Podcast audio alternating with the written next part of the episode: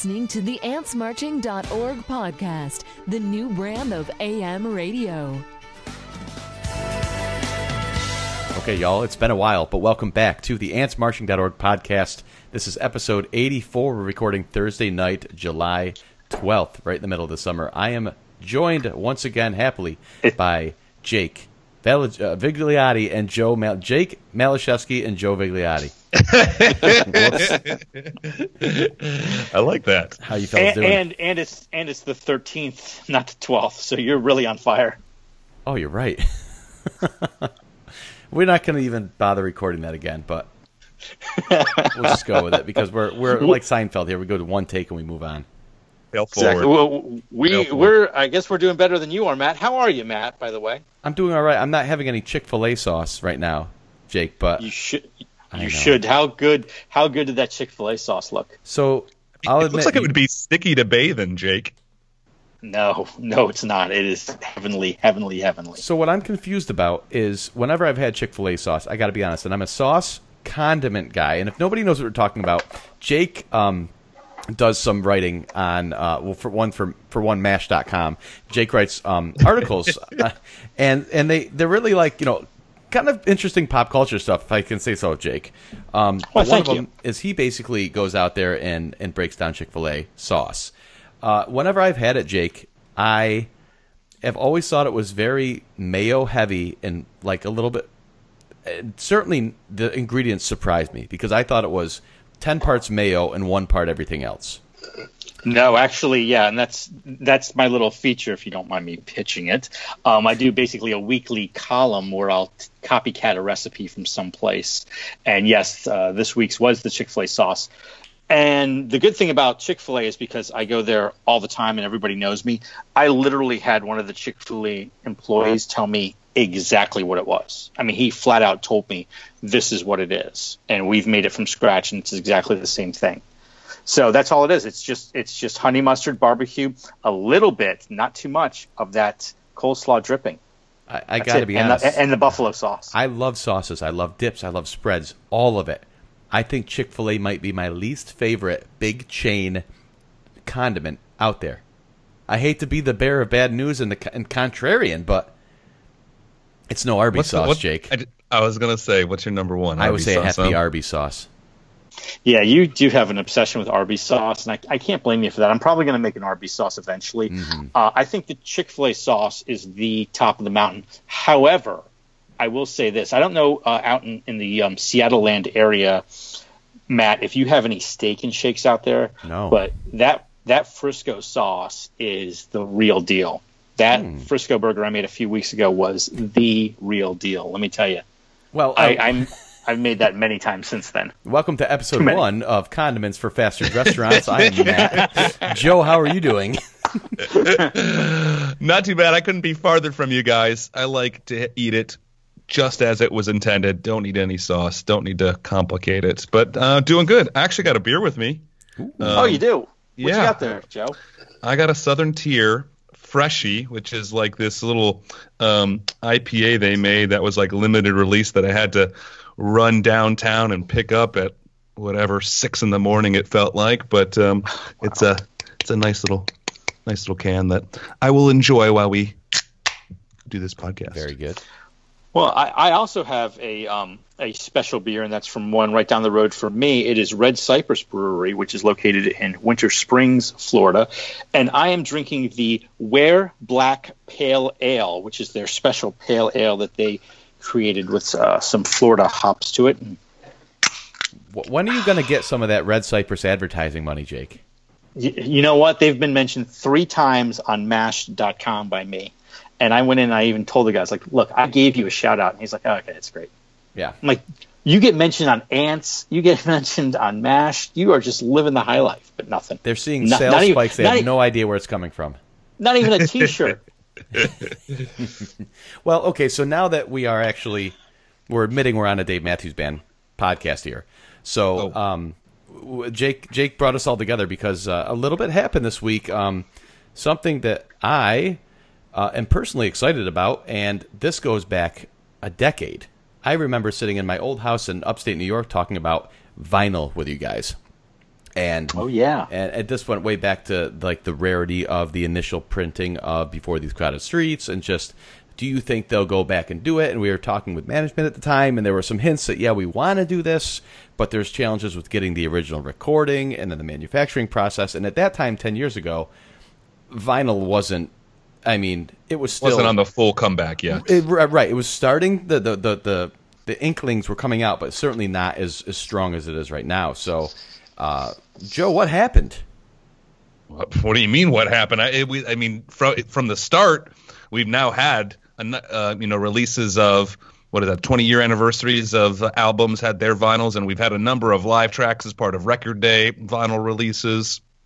Um, but the one we got um, that was announced this week was a five LP vinyl set for DMB's 25th anniversary, a special limited edition production of only 2,500 units um, of a whole bunch of live tracks over the course of the band's uh, playing life here. Um, limited quantity. I don't know. Did I miss any other details about it, Jake? High level. No, I mean, I, I, I think that's that's basically it. You know, 25 tracks from it's it's not one from every year, which I think is it might be a little misleading that you might think it's like one from every year, which it's not. In, in fact, uh, if I'm not mistaken, the uh, the year 2000 actually has four releases. Am I correct? yeah oh wait this is this word. is 25 tracks also Yeah, 25 songs. oh i just thought 25 referred to the anniversary Actually, it's 26 because um, There's a there's a what there's a, Granny into. there's a granny and a big eyed fish. So yeah, there's actually 26. ah okay Tracks. but they, they okay 20 25 call tracks though one of them is to, yeah okay But it is Right. it is a it is an anniversary, their 25th 25th anniversary. It, yes, But it's an it happens. anniversary of their 25th anniversary. Very good. how, uh, how Jake, do you have any idea how this the genesis of this project? I mean, I know that obviously they've been looking like Joe mentioned and alluded to that they've uh, been way into the vinyl kind of renaissance. Uh, I think it's smart for them, but I mean, this is a much more involved project than just taking an already released studio album and reissuing it. well, yeah, I mean, this is this is the the product of of a, number of years of work and a lot of research and, and listening and so on and so forth went into um, went into this release. And I guess I could just come out and say it that you know, luckily enough for me, I was able to actually work on this project um, with management. So um, I would say have a lot lucky of enough for management, Jake. Come on, be honest. Well, I'm just I'm just glad people like it. That's that's really that's really the important thing that that people like it. But but yeah, it was a it was a project that took years to do. To you know, a lot of research, a lot of listening, a lot of listening to songs, um, just to figure out what works. And and and uh, I think that the final product is is pretty good. I'm I'm pretty pleased with it. How, how long ago did you get pulled in? Honestly, um, For this honestly particular project we're talking about at the moment. I, I think it was either late 2013 or early 2014. So this has been, I mean, literally, this has been a this has been a long time coming. So, I, I so not I'm not being critical here, but this is probably the four year, three year gestation was more about probably it being on the back burner at times and not necessarily four years of full bore effort. I'm guessing, right? He hasn't slept since then, Matt. right. I mean, certainly other stuff's happened in between there. Well, well, I mean, like, um, what's the latest song? So the latest song is from 2015. So obviously, in 2015, we were still in the process of making um, eliminations for songs. So when you when you started this, you were you were but 60 years old when you started. yes, and, now- and now I am eight. young Matt, young Jake. I remember I remember when George Washington was a freshman in high school. Yes. So, um, I know that And it comes with it, and it comes with a whole bunch of other stuff too, right? It comes with like a, a photo book and um I guess maybe just the photo book in, a, in a fancy box too. housed in a fabric wrapped lift top box and contains a foil stamped hardcover book featuring photographs exhibited in the DMB 25 pop up retrospective containing a lot of pictures from Sam Erickson. Yes. which is awesome. Our We good, love Sam. Yeah, Which is our good friend, Sam great. Eric- Yep, Erickson, that that whole that whole what a great idea I think to to thank the fans and kind of give them a give them a treat to to get a little bit different glimpse outside of just you know buying your seat and and seeing uh, seeing a concert. It's really a really great I, look at the band through the years. I haven't heard a, a ton of feedback, heard some some basic feedback on it, but I think that is like a really really cool thing. I think people would want that book if they could, you know, just have that book could sell for a pretty good price. The pictures from that gallery are just amazing, and to be able to to own it. I mean, they were selling prints of some of those photos at the pop up retrospective mm-hmm. in Charlottesville. I mean, they weren't cheap. They're what I mean, I don't know, they're 200 bucks a piece, I think, or something. Um, but to get actually get um, a book that features some of those photos, I mean, that's su- super valuable, I would say. Yeah, that's I mean, just wonderful, absolutely wonderful pictures by all the photographers that uh, participated in that pop up. It was really great.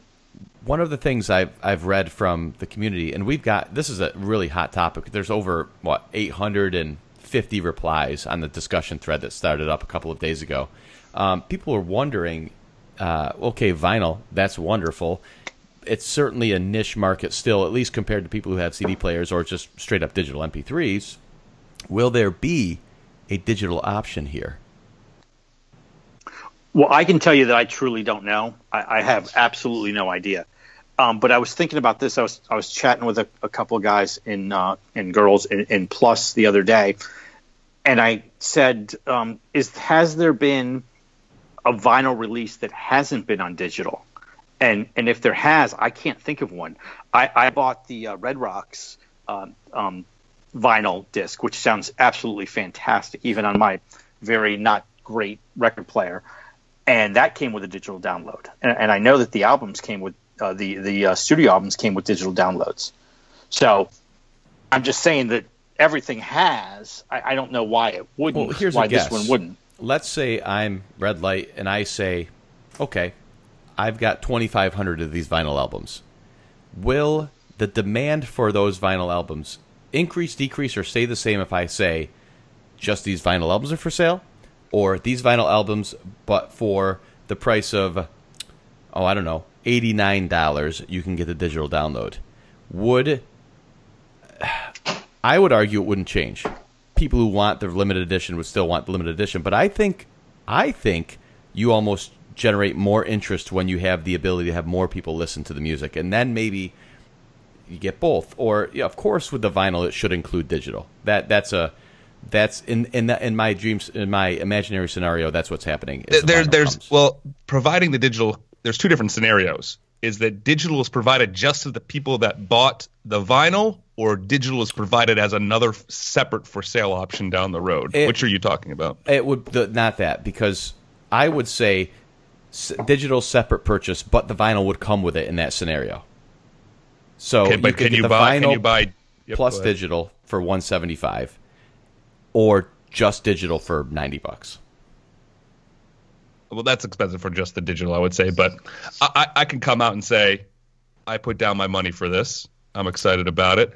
Um, I, and it was the book is part of it, but I did it a little bit from an investment standpoint, and I would be very disappointed if they released this for sale as a digital download. And I and I that's like a little bit uh, snobbish of me because I know not everybody is is is buying into this this price point and into this, and like why should you hold hold back? But purely like I feel like they've kind of set this up as an exclusive but and if you go and just release it and anybody can get the music from it, it really loses a lot of its exclusive value. So I would be disappointed. That's that's my take. Isn't it isn't it funny that if that's the case, if they were to release it officially, you'd feel that way. The thing's making it out digitally, no matter what, whether they sell it, it is. or not. It's making it out no matter what. Yes, but you're right. The value of it still, because it wasn't, it wouldn't be official. The value yeah. of this pro, this release product is it holds higher. Right. Do you want it to come well, with digital download with just the vinyl? I would. For for the if you purchase the vinyl, you get a digital download. Great, and then you know the, it, other people somehow get it or or whatever. I think that's great, but selling it as a, an official, you can get this as another way. I think hurts the value of the, the uniqueness of this. Oh well, there's something that um, I think you have to keep in mind is, um, and if you just look at the just look at the track listing, you'll notice that there's not very many songs per side. In fact, there's one, two, three, four total sides that have three songs, and that's the most. Yeah, you either have three or you have two. That's it. Correct. And and that was one of the um, that was one of the things that factored into all of the uh, all of this was because it was always going to be a vinyl was to provide the best fidelity possible. And and Matt, I know that you have a lot more technical knowledge about um, vinyls than I do. That's for sure. But it's somewhere in the 18 minute to 18 and a half minute range that will allow the full fidelity of a sound to be on a vinyl. And as you know, a vinyl sounds tremendously better than a a CD or even a DVD. It's just the the sound just is is fuller, for lack of better term. Well, ultimately, to, to speak to that, we should bring in Stevie Steve Burke one of these times because Dolby Blue on the boards. He just knows his stuff intimately. Yeah, um, absolutely. But ultimately, you're looking at an analog sound wave versus digital, where an if picture a wave and an analog sound wave, that is sound that you that your ear interprets. Where digital, you have to take a snapshot of that sound wave, take a slice vertically, slice, slice, slice. And yes, there are a typical CD is like 44,000 slices per second. So you got to think you could draw a wave with 44,000 vertical lines, and it looks pretty smooth from 10,000 feet. Ultimately, though, ultimately, you're it's an approximate position at every single step of those 44,000 slices. And that's the digital form but it's not as smooth and as natural as the analog. So that's what you're talking about, Jake. And you're right. It's it's a fuller, um, more organic sound. It, it just is. Right, and basically, I mean, when you hear this lover lay down on the vinyl, I mean, you know, when you hear what Roy does to this thing with that saxophone, you know, you're going to have tears in your eyes, basically, because it's going to sound like nothing you've ever heard before, because the sound is just going to be so and of course, a lot of that depends on what kind of system you can. But that the same well, holds well, yeah. true for CD or digital or whatever. Like people are talking. I have hearing issues. I have tinnitus, um, so I can't enjoy this as much as I used to. But um, you know, Apple Music or Spotify, even even the 300, even the high quality streaming, it's it's bad, and and it's it's too bad because it's gotten to the point now where those services are so ubiquitous, people just don't care anymore. It's good enough for most people. But when you hear truly well engineered sound and high fidelity, it, it makes a massive difference. It's like it's like HD when you're used to standard definition TV. Oh, absolutely. Yeah, I mean, just on the Red Rocks alone, I just when I got the Red Rocks in, sat down and listened to the whole thing straight through, and, and was literally blown away. And and we've talked about this in past podcasts, but I have not listened to Red Rocks in 15 years. I've listened to it twice on vinyl. Yeah, because it just sounded so good. Well, Relix Magazine um, seems pretty impressed by the release too, and they make kind of a it's it's not I wouldn't say it's controversial, but it's certainly a bold claim that that this release, as you alluded to, Jake, four songs from 2000, that this release solidifies 2000 the year 2000 as the band's definitive year, and whether you're talking about music or or just their their life cycle or longevity, I think I think you can make that argument. I, I, well, I, I, what I want to, I, related to that is I know we threw out the idea first or, or, talking about is hey this isn't a a 25 songs of one from every year which is kind of an interesting thought. Like pick the best song or pick a really good song from each of the years as a, uh, uh, of the 25 but when that kind of limits you right um, that you're now forced to pick one from a year that maybe wasn't that good when you move to this kind of format where hey it's just pick 25 some really good songs anywhere from that period then you kind of start to get some songs that fall into the same year, and that's what you're talking about, Matt. Is we end up getting a bunch of songs from 2000. So uh, you know, our friend, our friend um, Rob Slater, which um, you know I should probably pronounce as Rob S. Later. Um, who wrote the who wrote the the Relix uh, artic, article? You know, makes that point that this must mean that 2000 is the definitive year. How do you how do you how do you take that, Jake? Well, well I, not to burst Rob's bubble because I kind of agree with him that 2000 was a was a tremendous year. Um, we didn't do that on purpose. It just it just fell that way that four songs ended up being from 2000. I mean, one of them, "Say Goodbye." Uh, you may recall that Best of What's Around Volume One had a misprint on it. It was actually labeled 72500. It was actually the 7500 release. It's a different show which is totally and that, and that version is totally different from this version. So you can kind of look at this "Say Goodbye" being released as kind of like a mea culpa for what happened last time, in a way. And plus, the "Say Goodbye" is fantastic. The other ones are just really, really good performances. The Stone from 9 to 2000 is, is one of the most popular and well-known Stone performances by the band. And man, that, that busted stuff and Lover Lay Down are so good. That busted stuff's amazing. When people hear that busted stuff, they're gonna be like, "Wow, why is that song not played more often?" That's a real rare It's- one. I, I just remember the electricity around and the anticipation around every show from 2000. And part of that for me personally was that was the year that I really began seriously following the band live. But it just seemed like even trying to take that into context and look at it objectively in subsequent years and compare it to 2000 and it just seems like that year really stands out that people were wondering what songs they were going to get what are the which one of these new songs and they came with new songs and how many new songs have they put out recently where even the ones that become popular they start out and it's kind of like eh, i guess it's okay. And then you kind of talk yourself into it. Where these songs like gray street and grace is gone jtr bartender instantly loved and just cherished? And now I know "Bartender" wasn't a brand new song, but uh, songs like that it, they were they were massive, and people just they went nuts. I mean, listen to some of those recordings from like early June when they when they kicked the tour off, and they were in they were in like Ohio and in, uh, Indiana, the the Deer Creek two night stand in um, in mid June. It's the energy on those on those tapes of the crowd and the band. I I don't know if I've heard things like that. It's certainly not often um, since then.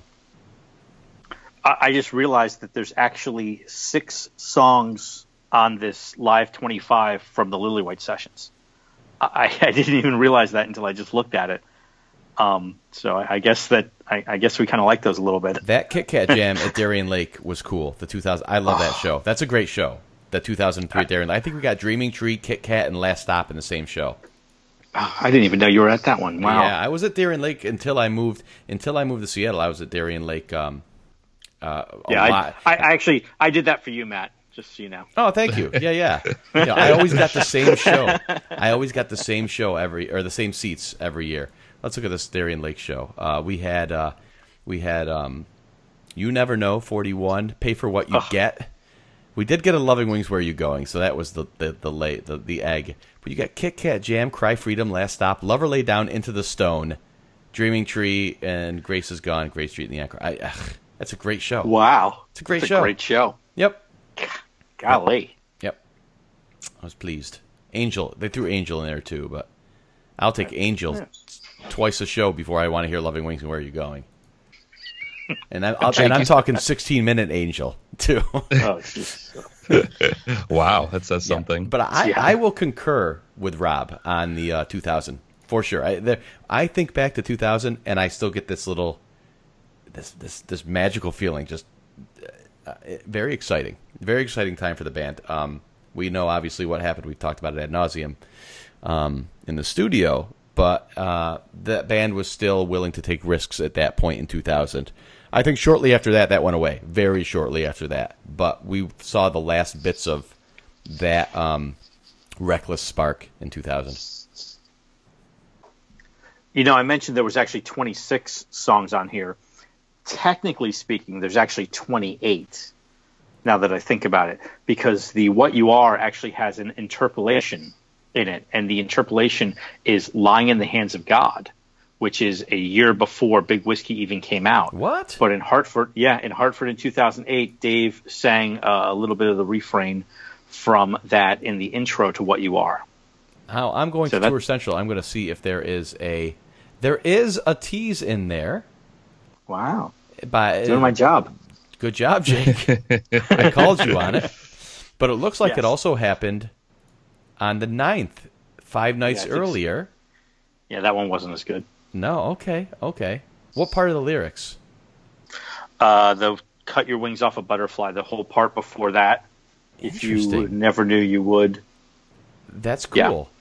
Yeah, it's good there. And, and, and you know, I've talked about that I'm not a really big fan of that song in particular. However, Oh, I like it. I, I really like that version a lot, and I hate to say it, but it's actually turned me into a fan of the song. Yep. because it's because it's really good. And the other song that's actually hidden in there is Joe M's uh, personal favorite, the one that he wants to hear. Toy Soldiers? Toy Soldiers. No. What? Where's where's that? Toy Soldiers is on the front of that warehouse on side E, 622. right after Snow Outside. You're kidding me. Let me look. Let me Nope. six twenty two ninety six. I'm I'm on Tour Central right now. Yep, and that is the Toy Soldiers. That is the best Toy Soldiers. There it is. And kidding act- me. the last and one. actually- Why why didn't they talk last about that? Uh, I don't know, but it's there. I promise you, it's last there. live Toy Oh. Soldiers. Joe, you got it. You got the release. That's freaking awesome. You can you oh can my retire now. You're I done just- going to shows, right? But No, Joe, I, I, I still need to see it live. I haven't seen it live yet. you. One, one can dream, but that is definitely there. Yeah, and that is that is the Toy Soldiers. That is Are the you best performance kidding of it. me? And they Yeah. put it at the front side of it. It's Yeah, the front. Be- because Yeah. it, it it goes Nancies into warehouse. I mean, Nancies into toy soldiers into warehouse, but the the Nancies into toy soldiers actually has a pause. It wasn't a actual Yeah. Mm-hmm. complete. It, they actually paused for a second. no And so- way. I do. That's love, so I- sweet. If I had one little gripe, I do love the fact that the, the granny on here has the the awesome song formerly known as Big Eyed Fish, now a neutered old dog, as the intro to Granny. It's such. It's But- just but such a don't- sad story. But don't forget that they never played a Big Eyed Fish as the Lillywhite Sessions full band. Correct. Dave Dave sang it on a Dave on Dave and Tim in 2003. He sang it in the correct order. But as far as the Lillywhite version um, in a full band setting, it never happened. Yeah. So Yeah. you're limited, and you go into the 2002s, and uh, you know it was very exciting when he played it when everybody brought their signs and everything. But when you go back and listen to them, they're really not exactly Yeah. what you thought they were. Those were the days of the exciting sound checks. yes, Like you would go find that perch, and you could just hear the sound outside the venue and try to catch what they were playing. And they were they were testing a lot of the stuff from the Lillywhite sessions for the. Oh man, that was exciting. That was so cool. Yeah, that was. I'm just, were. I'm uh, just looking at this though. Like of the songs that are from the Lillywhite sessions, I'm trying to do this quickly, but really, only like what is it? Like one of them is from before Busted Stuff was released, or when they started recording, you know, for Busted Stuff, right? I think, um, JTR. You mean? yeah, JTR was like 01, and then there was one more. I'm trying to remember which one it was. It was Bust, 2000. well, Busted stuff was 2000. Yeah, Busted Stuff 2000 and JTR 01. All the other ones are ti uh, Busted Stuff. when did time Busted frame. stuff Album. release? 2002 in No, no, no. It was February? 03, but when in Nope. 03? Nope, 2002. No, it's No. 2002. It was July 16th, 2002. I remember Oh, you're well. right. It's it's almost hit its 15th anniversary in four in Correct. three days. In three days. Oh wow, yeah, I thought that was 03 for some reason. No, Hmm. no, it was 2000 because they played 2002. They didn't play any of the songs they had never played before until that show on July 16th. Then they played a full band Captain, full band Kit Kat Jam, and a full band whatever else they had not played live. And I don't know what else they had was played that was live that off the top of my head. was that in Hartford? Uh, let's ask antsmarching.org slash tour. trying to remember. It sounds like sounds like a show I was at. Probably. What show weren't you at? Let's just start from there. And, and I wasn't backwards. at the show that Dave just played for a ice cream party in New York. It's in New York. Actually, it, was just it, it was in uh, Camden, and it was Captain and Kit Kat Jam were the two songs that they did. Hampton. Okay. Uh, just so you know, Joe, that Toy Soldiers show, the um, Pine Knob in, in Michigan from Yeah. June '96, uh, we do have a recording of that from the audience on Ants. Oh, yeah. If anybody wants to go out there and grab that, um, if they haven't got the vinyl yet or anything like that, they want to grab that. I I, Yes. uh, I uh, constantly listen to that. Yeah. it's on. It's it's, No, it's I- very short, so you have to kind of you kind of have to. Loop. Jake texted you once when you were hanging out with me, and I heard that it was your text tone. It's just a whole song played. It was like three and a half minute text tone. and then I finally picked up the phone. Yeah. Picked up the so so uh, as we wrap up talk about the the vinyl release here, um, they printed they pressed 2,500 copies and said that uh, whatever's left over will go public on sale today. Um, and they went public on sale, which means that it did not sell out to at least 2,500 warehouse members. That is, uh, my opinion, very, very disappointing. Uh, the fact that this did not sell out as warehouse only is concerning to me. That there is not 2,500 warehouse members that want to get this. Yeah, I, I'll be honest. I bought it for um, collectors, Same. and let me tell you something. When when these do sell out, the the value is going to go way over 175. Yeah, it's it's it, this is a the life of this this set is it's early in its life and it's going to have a crazy story over all these years. But I could say the story would be a lot different if it sold out the first day it was offered to warehouse members only. That that story would be pretty crazy from the start. It, it'll eventually get there and it'll, it'll go through a lot of things. But the fact that this didn't sell out warehouse only is now gone public sale for 24 hours and the public sale sale has still not sold out 2500 copies that's not that many copies for DMB fanbase that's a little bit surprising And especially Given that they took the year off, maybe warehouse could have said, a "Fine, it'll go public on sale for 175. For warehouse members, it's 125." Thanks for Well- sticking with us in an off year, uh, yeah the no tour year the no tour year. Yeah, yeah, i don't know if they considered a no tour year yeah it would yeah that would have been nice that's a dream dream world but One other- i'm just surprised one other song that jumps out at me on this. Um, it's and it's from the early days of the song, which there's there's a recording out there from May of that. Eh, no, this is a year after that. Sorry, but anyway, still early days. Um, 41 from like Christmas Christmas Eve, Christmas Eve Eve 96. Um, now cr- after Christmas Eve, after Boxing Day. That's what I mean. New Year's Eve Eve. yes. Eve. love me some boxing day Yeah. What about that, Jake? That that 41. Yeah. Got anything to say about that? It's, that thing is, interests me. Oh, that's a funny story. Okay, well, here I'll get you a little inside baseball. How's that? You want a little inside baseball? I do prefer inside baseball. It's my favorite kind of baseball. So, so basically, you know, as as we're putting this together, we're already thinking, okay, kind of what songs we want. We had a big list of songs and worked it down and narrowed it down and so on and so forth. But when we knew we wanted a 41, but remember that we want to make sure that this sounds as best as possible. So you can't have any 41s that are going to go on for you know 24 minutes or anything like that because you can't put that onto a vinyl. So and don't forget, you kind of want to make sure you get another song on there too. So you're looking for that sweet spot around you know seven minutes to 10 minutes somewhere in there. Um, so now obviously that takes you back to the 90s. You can't go anything past 2000 really. There might be a couple 2000s mixed in there, but most of them are around 13, 14 minutes. So now we're back in the 90s. So now we're going through all these 1990 recordings and so on.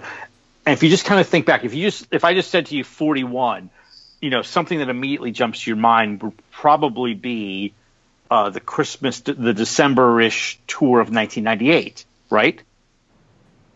Uh, yeah, that's right before listener supported, right?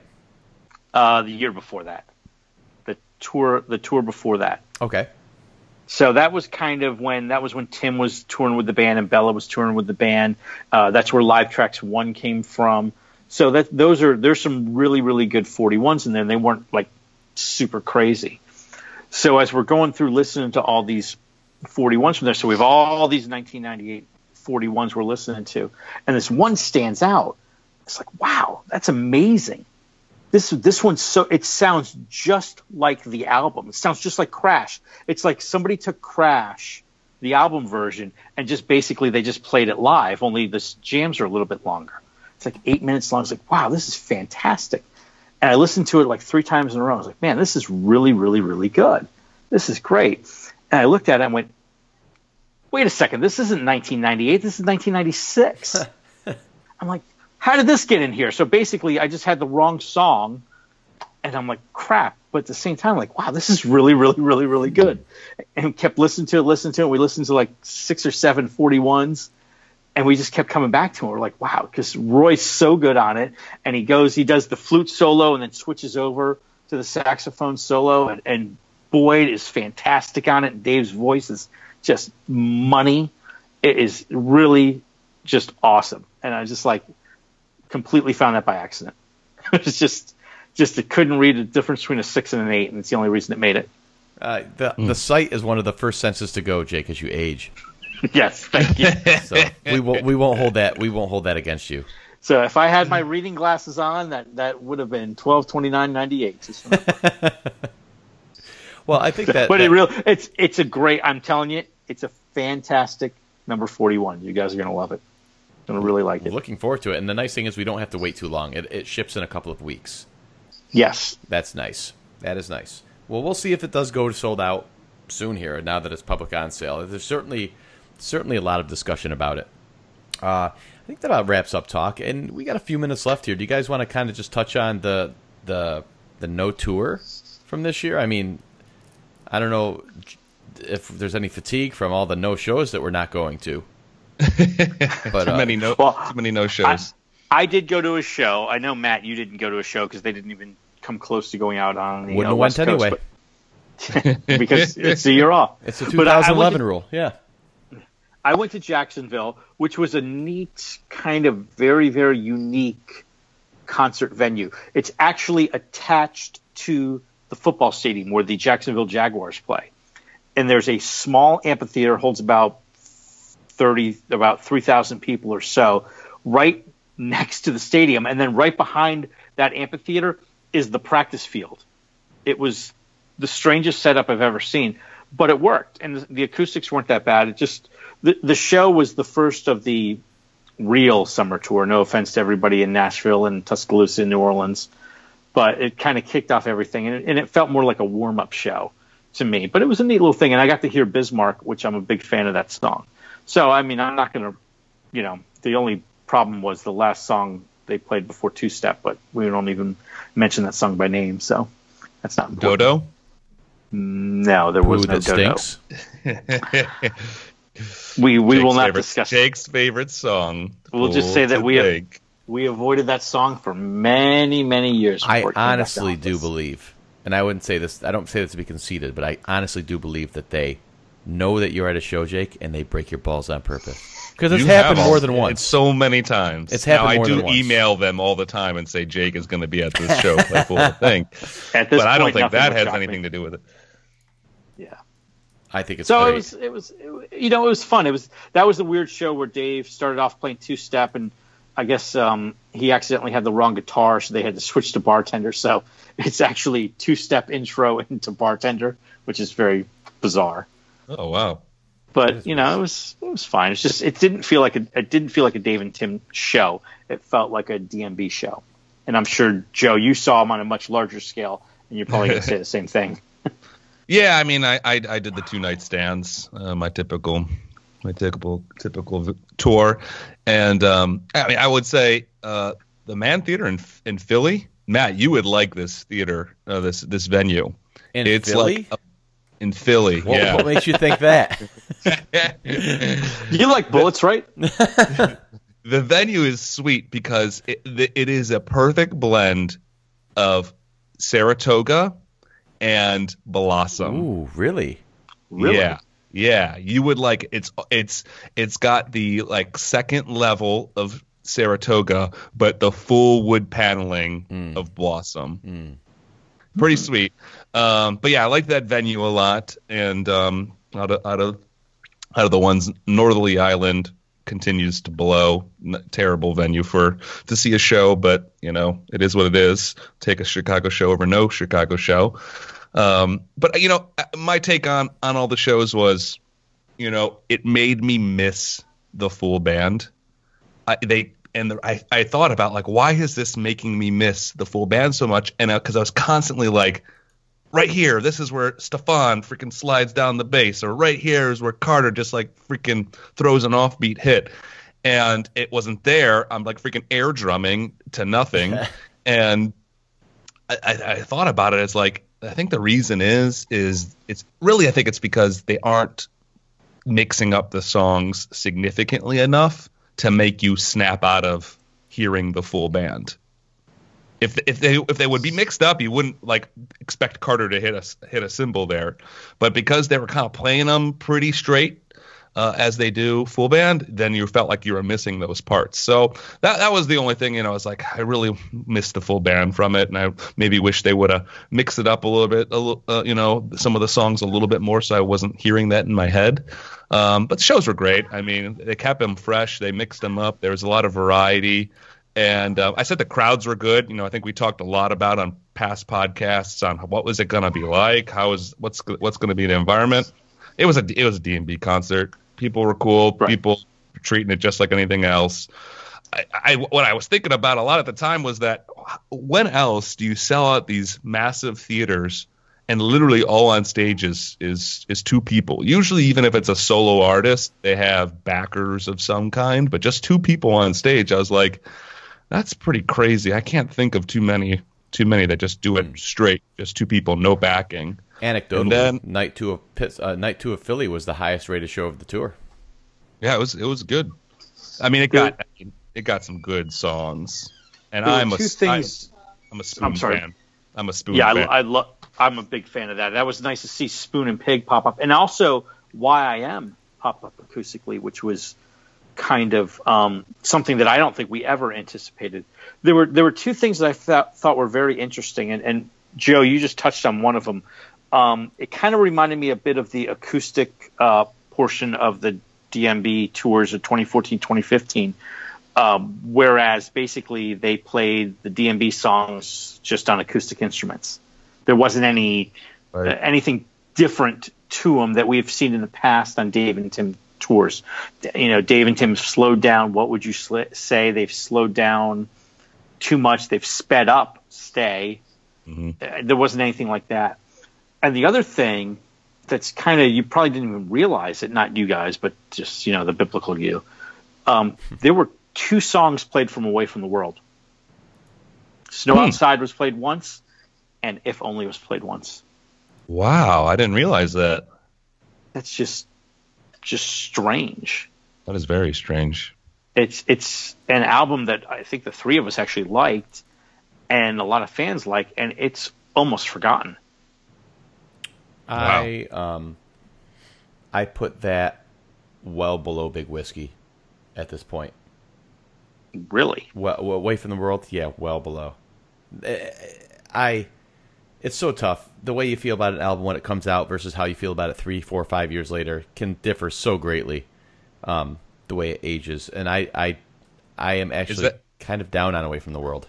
Is it more about Big Whiskey or is it more about Away from the World that's causing that? Oh no, I'm I'm think I'm talking about those completely independently. Uh, I don't really care for Away from the World. wow! I think it's See, I- I- uninspired. I, most of it. I really like I I like it, except there's only just that one part I don't like in the middle, and that's it. I just I wish that they didn't have the I don't remember the stupid name of it, the Dave Solo one he does. If uh, not um, not not sweet, the other one. Mercy, uh, Baby? Oh, a bit belly full. Yes, Belly Full, Belly yeah, Full. sorry. I just I just wish that wasn't there. Oh, that's It interesting. doesn't that belong. doesn't bother me. I think if only it's weird. I, I have a love hate with the, or like dislike with if only. It's not that strong in either direction. But I can if if you were to tell me if only is the most boring song you've ever heard, I can completely see your argument. At the same time, I kind of find myself swaying to the I'm just a fool. Like I can sway with that too, and I like it. It's chill. So it's. But here's the thing: I'm not taking that out or putting it on a playlist, and I want to listen to if, if only. I'm not tapping that song. That doesn't Right. cause me to want to do that. None of the Yeah. songs on that album really do. How about that? Yeah, I mean, I mean, honestly, nobody's bringing a sign that says mercy. you know, it's just not happening. I like Broken Things and and Belly Belly Nice, but Broken Broken Things is a great song. I love that song. But after that, it just kind of disappoints me. Dave's mom's bringing the mercy sign there, Jake. yes, she's she's got a sign. Play this for me, Dave. Play this for me, Dave. It's her fave. That was Well, uh, so I guess we'll we'll see um, we'll see what the next news with the tour coming up after they come out with that album. yeah, yeah, yeah, right. That album. Well, this is What the album? longest layoff that they've had. in between uh, Yeah. in between studio sessions. It, it actually is. Yeah, it, it officially is the the longest because the last album was in Twelve. gosh what in late twelve wasn't around September. I believe it was around Labor Day 12. Yeah, So we're talking five years. we're years. coming now. up on five years. Let's see, September 11th, 2012. Yeah, Wow. Man, this one, this this what album is gonna be great. yeah. They've It's gonna be- been A quintuple album. five LPs like this uh, live twenty five. Vinyl only. Vinyl Vinyl only. only. It's gonna be on. It's it's gonna be on reel to reel. Eight track. Oh boy, yeah. But I, I Yeah, mean, it's it's good that it's it's good that they sprinkle these in between moments with cool releases. I think um, with everything going digital, physical physical media is kind of exclusive. It's a cool idea. It was probably expensive to produce too. These aren't, you know, digital is you know, cost. You produce it once and that's that. Vinyl's got to you got to get the line running. It's it's it, there's an expense to it. There's some care to it. You can feel your music. There's a lot to that. Um, I think if there's no studio album, for them to do these kind of projects and then the Live Trax and the DMB live series, that's all real good stuff. I'm I'm I wouldn't say I'm satisfied with that. I'm happy with that. I I, I like the band in the studio. Um, I like what they're capable of in the studio. Not always what comes out, but um, I always very much look forward to a new a new album by the band.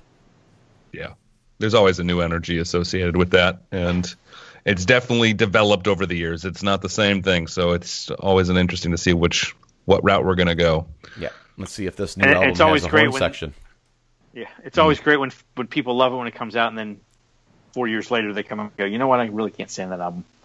Or Sean just played with um, OA, OAR, so maybe he's uh, maybe he's joining with them. I don't know. I'm What was he? Oh no, he was like- with um. He was with Soul. Come on, Soulive. is that who it was? Yeah, Soulive. Yeah, well, he always he always he always does uh, Soulive because Well, he that's, was where a, we, that's where we plucked him from. yeah that's he was a, well he was plucked. I think he did a lot of things, but he was obviously played with them a lot. But yeah, he jumped on with uh, OAR for the the ESPYS uh, here just recently, but I think it was just to help fill a spot. Oh, good for him. But we got um got Farm Aid coming up to to Pittsburgh, Pennsylvania. Really? Yes. So we'll see how that, that's the only only date we have to look forward to here. It's about the only forward-looking news. I guess there, there's a lot of things happening on side projects. Stefan's got a side project that's going to uh, Lake Tahoe in in August, and um, Carter and um, Coffin are playing some jazz fest. I don't remember when that is. Yeah, and actually, that's in Clearwater. That's in Clearwater, Florida, in uh, October. You It's going to the- that? It's the no, it's the same Saturday as the uh, Alabama Tennessee game. So you know, Oh, get out yeah. without me. You got to pry you away from that. How far And is then- Pittsburgh from Punxsutawney? No, not far. Uh, I don't know the exact. I'll say an hour and twenty minutes, but I don't really know. Okay, cool. Thank you. The, the punk. The, um, I always go to the pit, uh, the uh, St. Patrick's Day parade, and they always bring him to that. So I see him once a year. I see Punxsutawney Phil. You do? Yeah, Do you really? Yeah. They come to he comes to he comes to the parade, and it's like this big like party bus that's plastered with Punxsutawney Phil's face on it, and they have the front of it like where you normally maybe like put a bike or something. They have like a clear like garbage can, and he, he's in there, and the clear garbage can like bolted to the front of the bumper of this party bus with his face on it, Wow. And the dry drives through the parade. Here, I thought I was here for Jake's trivia, but let's be. wow. I- Uh, Is so- it? I mean, is it just a drunk fest? I mean, honestly. Yes, Is- and is it, it, it absolutely is, and it's the best time ever. I, I, I seriously get super excited about it. It's we it's here's one here. Let's put it in perspective. The spot in the parade that I go there, you know how normally they, the parade goers like pass out candy or give away things to the people on the side. They do it the reverse. The the the people on the outside of the parade have beads like Mardi Gras, and they whip them at the parade, trying to get them into the windows of the cars that are in the parade, or to hit people that are walking the parade, or get it stuck on their instrument if they're. Pl- so you actually throw beads at the parade. Um, but yes, it's a drunk fest. Oh my God! Well, I I'm need sorry to go. I asked. anyway, it's a great time. Highly All right. recommend the St. Patrick's Day Parade in Pittsburgh. Uh, but yeah, Farm Aid's coming. Um, so that's the only thing we have to look forward to. Though, I, I want to throw out a rumor there and see what you guys think.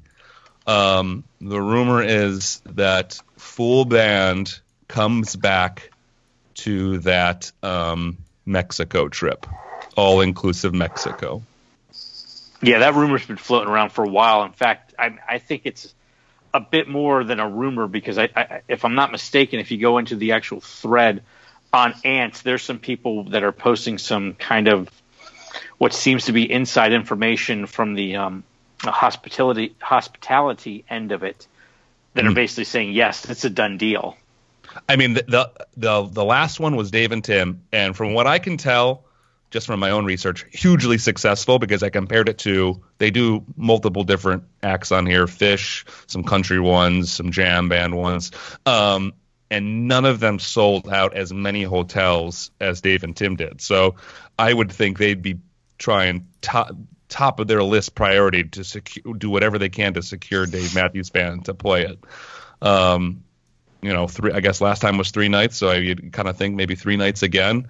Thing is, it's, it ain't cheap, you know. Um, No, it's not. Um, but for uh, everyone I know that went, and I talked to five, something like that, people, and they all loved it. They all said it was absolutely amazing. Would go back again in a heartbeat. so they announced, I think, that Dave and Tim right after um, Gorge last time. They waited till Gorge was over before announcing. Typical practice, they wait till the tour is over and then they announce it a couple weeks after that. So it was a September, I think, announced last time. But now with the tour over, other than Farm Aid, which is actually Farm Aid's already sold out anyway, um, there, it could be something that could be announced soon if it is going to happen. There's no reason they have to wait till September. There's no tour. It could come out here in July or or in August if we're going to hear something. So maybe maybe some promising news um, here in the next month or so. So keep your ears peeled, says Joe M. Yeah. DMB Hub Joe- app first to break it. Joe M says, "Get your passport. Meet me in Mexico." Yeah. yeah, we're working on updates to the Hub app too, so Ooh, stay tuned for that. We will we will let you guys know on Twitter when things are coming down for sure. Teaser. Yeah, a little teaser there. Well, I mean, it's been a while, guys, but I think we cannot keep this thing under control. We just kind of motor mouth whenever we get on here, but that's I think that's a, a good um, back to the podcast episode. Uh, I mean, with all the shows Bring that are going back. on in this no tour year, it's tough to keep up, but uh, we hold Bring it that down. podcast back again. oh God. Oh God. That didn't dirty just happen. hill. Well, listen, I expect for the next time, Joe, you to record that track and we'll replace the intro to the podcast. oh no. There it is. No Well, way. you just send me the file. I'll look for an email with an MP3, a dot MP3 attachment from you. I look forward to it, and then maybe we'll bring back your song series. Your your your your your mailbox was full when I tried to send it. Bounce back. Uh, anyway, I hope you guys are well. It's really good talking with you. It's really good to get a, uh, out and get a podcast out there. We hope you all enjoyed listening as well. This was episode 84? Eighty-four. 84. 84. Almost to Jake's age. We're getting closer. Getting Almost closer. there. The stars will align eventually. Almost there. Thanks for listening, everyone. We'll catch you on the backside.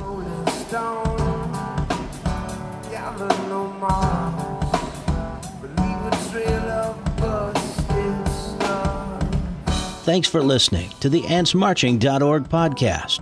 Visit AntsMarching.org and be part of the largest DMB community on the internet. Show downloads, Tour Central, personal show stats and setlist game, and so much more.